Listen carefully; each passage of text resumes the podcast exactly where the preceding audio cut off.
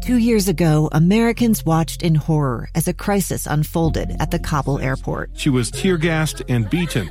Images of thousands desperate to escape Taliban oppression filled our news feeds. More than 80,000 Afghans made it to America. But the story didn't end there. It was very cold. There was no power, no heat. Who would help our newest neighbors? I'm Andrea Smardon. In Stranger Becomes Neighbor, you'll hear the stories of some remarkable refugees who left their homes and their dreams behind only to start over from zero. Their only possession was three blankets. And you'll meet Americans who stepped up to help them. You want me to come when you deliver your baby. What can one person do in the face of an international disaster decades in the making? That's Stranger Becomes Neighbor. Find us at kslpodcast.com, follow us on Apple Podcasts, or anywhere else you listen. Inside Sources. Behind the scenes experience in Washington and around the world. Here's the opinion page editor of the Deseret News, Boyd Matheson, on KSL News Radio 102.7 FM and 1160 AM. Welcome back, everyone. This is Boyd Matheson, opinion editor at the Deseret News. This is the extended edition of Inside Sources. We'll be with you all the way till 3 o'clock today, so don't go anywhere. We got a lot of ground to cover in the final hour. We'll have Governor Gary Herbert joining us uh, about uh, 2.20ish. And uh, I'm, I'm really excited to welcome our next guest uh, on. This is also... Uh, this is just like happy Friday for me. I get to talk to James Wallner. Now I get to talk to Dr. David Bobb uh, from the Bill of Rights Institute. Dr. Bobb, thanks for joining us today. Wonderful to be with you, Boyd. Well, you were you've you've been in my consciousness all week. Uh, we've been talking about a lot of the different principles and things that have really made leadership extraordinary in the United States in in our history. And I have on my uh, shelf in my office a very well used, dog eared, yellow tagged, multiple underlined book uh, that you wrote called Humility An Unlikely Biography of America's Greatest Virtue. Uh, and I want to get to you on a number of things of what you're doing at the Bill of Rights Institute and some of the big issues of the day. Uh, but I want to go back to this principle of humility. I think if, if folks, if you still need one more book for your summer reading list, this is the one. It's Humility, Dr. David Bobb. It's B O B B. And uh, just give us a little taste, if you would, Dr. Bobb, in terms of how this book came about and how you tapped into what I do think is one of the essentials of leadership in America humility. Well, you know how the saying goes that a statesman is a dead politician. right. Uh, often used, and and I got thinking about you know what really what are those qualities, just kind of along the same lines as what you've been talking about. What are the qualities that we really esteem um, or at least we pay lip service and say are really important. Um, and pretty much everybody knows that they're important, but somehow they end up uh, not as much happening in practice as in theory. And humility has to be right up there, right? You listen to politicians and you hear them. I'm humbled by today's results. I'm proud to be elected your mm. uh, United States senator, your governor. And then they promptly go on and nothing bespeaks humility about the way that they act. So we hear about it in politics, but do we see a, a, a lot of examples? And to further complicate things, can you be humble and great at the same time? Because I think that a lot of uh, people who are very ambitious, whether it's in politics or business or whatever field um, of, of endeavor, they, they they feel like to be humble is to kind of give up on ambition.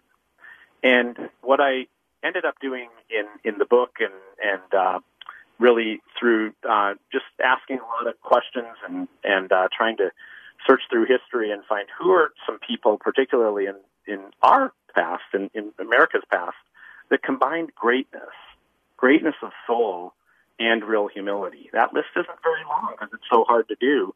But I think the main point is that you don't have to give up on ambition in order to be uh, um, humble. In fact, the two can go together. Yeah, I, I, I do think that's we've been talking about false choices today. That uh, the mm. Congress always seems to serve up. Serve up, you know, it's either have to do all of this or none of that, and it's it's this false choice. And and I do think we have the same thing with humility. Uh, and I love the way you frame that. That you don't have to give up on ambition. Ambition and humility are compatible principles. Uh, I, I, think that's an important lesson for all of us to learn. Uh, give us one quick example uh, of uh, someone you write about in your book uh, that possessed both that drive, that ambition, but also the humility to, to really make it matter. So go back to, to, to George Washington, teenager. We normally think of the the powdered wig version, elder statesman, father of our country. But you know, everybody uh, that's that's uh, a luminary at one point in time was 16, 17 uh, years old. And when Washington was that age, he was on fire with ambition. He wanted to be king of the world, and he wanted to be famous, and he had that kind of uh, unquenchable thirst for for for fame.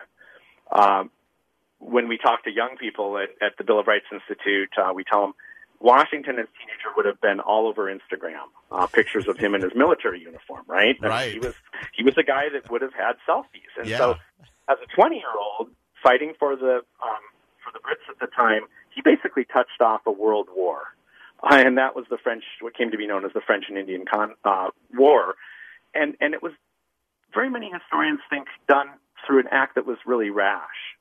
In other words, he was ambitious, but he had to in the the wake of this uh, incident and and uh, the repercussions that came for him in his military career, uh, ask uh, himself in a deep way, "What do I want to be famous for?"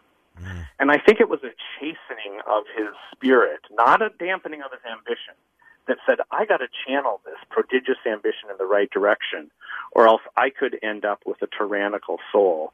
And there's a lot of people that throughout history we know that never did that and they ended up as tyrants. Washington ended up as the man who is rightfully known as the father of our country because he gave up power when he could have kept it. Mm, fantastic! Uh, always one of my favorite things to do, walking through the uh, the Capitol rotunda late at night, uh, was to watch that ultimate act of humility yeah. as he uh, returned power to the people. Uh, if you're just joining us, we have Dr. David Bobb from the Bill of Rights Institute uh, on the line with us, author of a great book, Humility An Unlikely Biography of America's Greatest Virtue. Uh, and I want to get, uh, I'm, I'm going to bridge your worlds here between your book and uh, your work at the Bill of Rights Institute and some of our current issues. Uh, and that is to go to, to Madison for a minute. Uh, we're, we're hearing a lot of things today. We've got this uh, school district in South Dakota saying, hey, you've got to have the national motto, in God we trust, prominently on the wall in the schools. And, and so talking about all of these different rights. And of course, it was, it was Madison that said uh, that, you know, having a right to property, we also have property in our rights.